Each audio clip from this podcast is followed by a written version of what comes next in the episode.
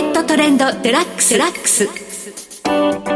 この番組はお客様のベストパートナーを目指す大気証券の提供でお送りします。皆さんご機嫌いかがでしょうか？大橋ろ子です。株式、為替をはじめコモディティなどデリバティブ取引の最前線の情報をピックアップ。今日は住友商事グローバルリサーチチーフエコノミスト本間孝之さんをスタジオにお迎えしています。本間さんこんにちは。こんにちは。どうぞよろしくお願いいたします。よろしくお願いします。さて5月23日今日こそ日本株5場から売りに押されたんですが昨日まではなんと8営業日連続高と。素晴らしいすごいですね、えー、日本株湧いてますね。湧いてましたね。となると景気がいいのかと思うんですがそんなことはなくてですねコモディティ市場はあまり資金が入ってきてないですね。そうですね。ちょっと静かな日々が続いてるっていうのが客観的に見たところですかね。はい。去年まではやっぱりロシアウクライナの、はい、まあねあの問題がありまして、すごい高騰してたんですけど、今年はなんでこんなにそうですよね。まあ去年買いすぎちゃってるっていうところはやっぱり大きいと思うんですよね。はい、物がこう出てこないっていうやっぱり意識が、はい、強くて。で慌ててまあ原材料を抑えに行くような形になったんですけど、まあ、基本的には物をショートしない、まあ、ロングから入るっていうことがまあコモディティのまあ基本的なまあ行動になるんではい、でそうなってくると、まあ、今金利も上がってますし、はい、ロングから入るんですがこう買い買い持ちをこう続けられないような、まあ、状況になってくると。はい、コモディティロングっていうのは結構コスト負担大きいんでしょう？そうですね。そのお金を出してまあ物を買うわけですから、はい、その間のその金利っていうのは、まあ、質金利っていうことになりますよね、はい、それとあと保管してもらうということなんで、はい、いわゆるこの倉庫代っていうのがこうかかってくると、コモディティを買うっていうことは、えー、いわゆるネガティブキャリーとかって、まあ、僕らの業界では言うんですけど、あのマイナスの金利を払うような形になるんですよね為替は多分ちょっと逆じゃないかなと思うんですけど。そうですね。あのドルロングだとね、はい、スワップ収入があるとそうです、ね、ちょっとロングの方がやりやすいそうですね。それはドルを買って、はい、でそのドルを貸してあげてるでその金利をまあ皆さんこう収入となって返ってくるわけですよね、はい、コモディティは逆にドルでお金を払ってでその分だけ、えーと、さらに倉庫負担が保管費用がかかってくるんでずっとロングしてるとちょっと厳しいというまあ商品なんですよね。ロングはコスト負担が大きすぎて、はい、ちょっと長く持ちにくいってところがあるんですね。なのでヘッジのマーケットがすごい重要だったり、はい、えー、まあそのマーケットの構造からすると、はい、ショートから入る人がちょっと多いっていうのは、はい、ちょっとこう異質な株とはちょっと違うし為替ともちょっと違うマーケットコモディ商品ってことになります。結構そのメタルの世界では売りが多いっていうのはそういうことね。そうですね。特にこうあの純材の,、あのメタル、例えば金だったりアルミだったりっていうのは売り好きの人が多かったとかそんな感じですかね。はい。ということで、まあ、そういう構造も一つあるのかなということなんですが、はい、えー、そしてあの世界経済と密接な関係があると思われる原油が今年冴えないということで。そうですね、はい、今日はこの原油についてフォーカスしてお話を伺っていきたいと思います。はい、承知しました。よろしくお願いいたします。はい、よろしくお願いします。その前に今日の主な、えー、指標の方お伝えしておきましょう。今日大引けの日経平均株価です。129円5銭安、3万飛び957円77銭で取引終了しました。日経平均昨日22日まで8営業日連続高となりましたが、今日は5場から売りに押されました。えそして現在取引されていますクリック株365の日経225、484円安、3万とび724円で現在動いています。金の ETF は前日比で194円安、25,194円。そして原油の ETF は9円安の2477円となっています。そして、クリック365のドル円相場お伝えしておきましょう。ドル円相場現在138円34銭から37銭で推移しています。では、この後本間さんにじっくりとお話伺ってまいります。大気証券はお客様の利益に真にかなうサービスとは何か。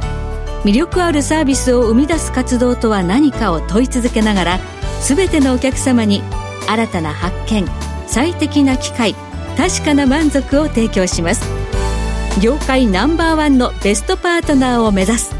大気証券株式会社。金融商品取引業者東海財務局長金賞第195号。マーケットトレンドデラックスささて今日は住友商事グローバルリサーチチーフエコノミスト本間隆之さんをスタジオにお迎えしています。さあ原油は OPEC プラスが確か5月から追加で減産をしているはずなんですが。はい、そうですね。まあそれでも上がらないと。いうところが謎みたいなやっぱり話とかレポートが多いですね。ですねはい、というのはなぜなんでしょう？うん基本的には足りてるからっていう話になってくるとは思うんですけど、はい、まあ、そのかなり減産している割には、今足りてるっていうところがやっぱり問題で、はい、まあ、なぜ足りてるかっていうと、まあ、昨年、えー、まあ、景気がまずそんなに思わしくないっていうことがまず一つあって、はい、で、一番期待してたやっぱり中国のその景気の戻り方っていうのが、一般的にはそのサービス業とかがちょっと戻ってるんで、はい、まあ、明るい兆しがあるんだということもあるんですけど、例えば製造業だったり、はい、不動産部門だったりっていうのは相変わらず弱くて、うん、まあ、実際中国の人と話してもそんなに強気な感じでもないんですよね。そうですか。えーで、それがまず、その、思った通りに中国経済回復してないっていうのがまず一つ大きいのと、はい、あとは、まあ、供給サイドでは、まあ、去年、あの、だいぶ戦略備蓄、はい、あの、放出したんで、アメリカですね。まあ、そうですね。はい、アメリカ、あとは、えー、IEA に加盟してる、はい、はい、あの、国、国が、まあ、それ、それなりの、その備蓄量をこう放出したということがあったので、まあ、そういうのがやっぱりちょっと効いてる部分ではあるとは思うんですよね。で、イメージとしては、はいえー、大体生産量、まあ、需給、大体こう、1日1億バレルぐらいなんですよ。それのうちの300万とか350万とかって言われてるんで、はい、あの、減産、そうなんですよ。減産幅としては結構大きいんですよね。大きい減産してますね。そうなんですよ。はい、で、それにもかかわらず、やっぱりなかなか上がらないっていうところに、ちょっとこう、いわ、なんていうか、マーケットの不安定さを感じるっていうか、はい、で、その原因としては、あの、例えばさ先ほど申し上げたような金利コストだったりっていうのはやっぱり響いてる部分があるのかなと思って見てますね。はい、金利コストっていうと、まあこれあのリスク取る向きが少ないとなると、本当にその需給だけになっていると。そうですね。そうですね。いうことですね。えー、で、全般的にその原油もそうですし、はい、石油製品もやっぱり値段かなり落ちてきて、去年までやっぱり供給の問題っていうのがやっぱりものすごい強かったんで、あの、まず買いから入ったんですけど、うん、もう今高値掴みしてる皆さん状態だと思うんですよね。なるほど。で在庫、こう、景気が悪くなるとこう在庫増えてきますよね。うんはい、でも、あの、その買ってる在庫っていうのは、計算上は今の相場よりかどうしても高くなるじゃないですか。はい、そうすると、追加で買うっていうのは、やっぱりちょっと厳しいっていうのが、まあ今の状況ではあるかなと、ね、去年のやっぱりそのロシア、ウクライナのあの戦争で、まあ、かなり買いが先行してしまったものの、そ、ねえ。それほど 景気がついてこないので。そうなんですよ。だ物が履けなかったら、結局買っても買っても在庫になっていくので、はい、で、まあ、あの、売れるか値段はやっぱりね、今の価格だと安いんで、ん。どうしてもそのビジネス上も、まあ、逆剤になってくる人も出てくるし、はい、でそうなってくると、新しい買いは細る。で、在庫を、その、今の高い在庫をどう裁くかっていうのが、まあ、主要議題、主要命題になってきてしまうというところも、どうしてもこう出てくるということですね。去年瞬間的にちょっと買われすぎたっていうか、はい、130ドルっていうのは高すぎたっていうことですね。そうですね。まあ、ああいう上がり方するときって大体損切りじゃないですか。はい、あの、マーケットを見てると。ええ、あの特にこう論理的に売り買いされてるわけじゃなくて、うんうん、マイナス価格にもなってましたよね、原油って。あで、ね、あれも損切りですよね。はい、で、あの、前回は、その、ウクライナ突然起きたんで、はい、ショートサイドの損切りが起きて、うん、で、今、まあ、ようやくこう、あの、戻ってきた。で、終わってみたら、はい、基本的には、その、ロシアから物が出てるんで、需給は一致してるんですよね。で、むしろ景気が悪くて、たんあの、供給、えー、過剰になってるぐらいなんで、はい、椅子取りゲームしてるだ椅子がなくなっていくゲームだと思ったら、実は椅子が増えて参加者が減ってた。で、需給バランスが変になってるっていうのが、まあ、今のマーケットの状況なのかなと思って見てます。西側、西側のロジックでロシアに制裁したということになってはいるけれども、はいはい、ロシアの安価な原油を輸入している国があるということですね。すねはい、例えばインドですとか中国、ね、ここはかなり安い値段で買ってると。そうですね。だあの G7 のその制裁の上限が60ドル原油って言ってるんで、まあ、そこに近いか、まあ、そんな遠くないレベルで変えてるっていうことと、あとは実際には、まあ、インドもちょっとこう買いすぎみたいなところがあって、えー、少しこうペースが落ちてるようなところも見受けられるんですよね。はい、そうなるとやっぱり余る。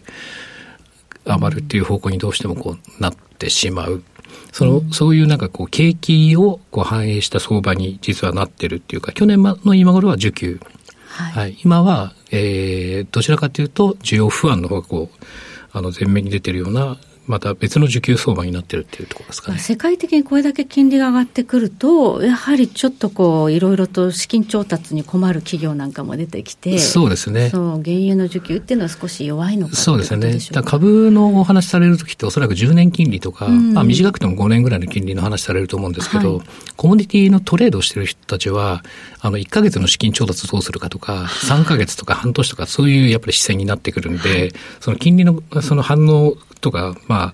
あ、あの、見てるところっていうのはやっぱりちょっと違うところもあるんですよね。はい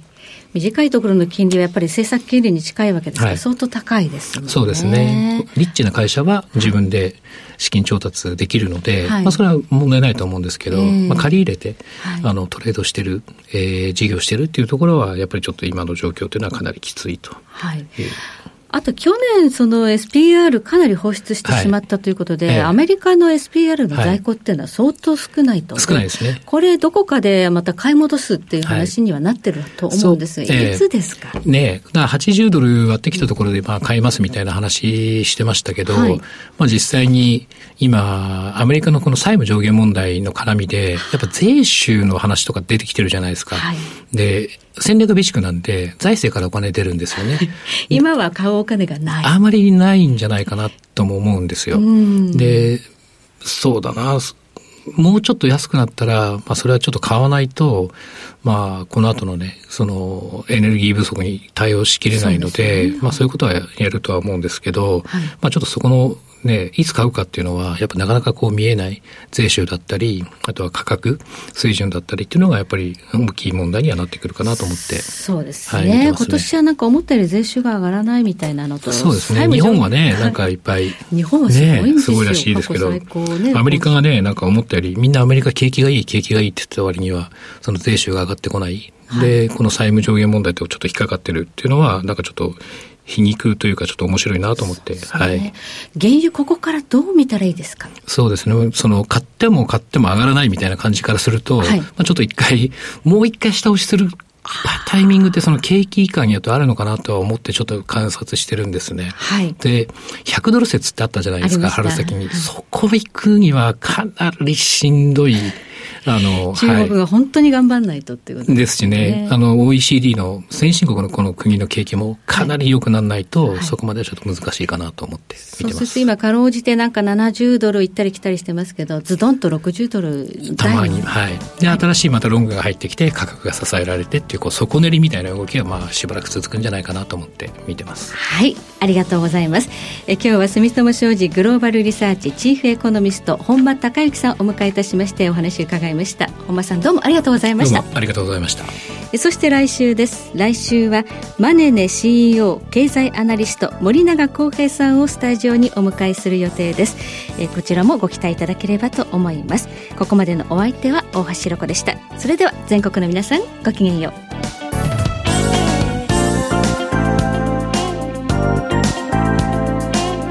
この番組はお客様のベストパートナーを目指す大気証券の提供でお送りしました。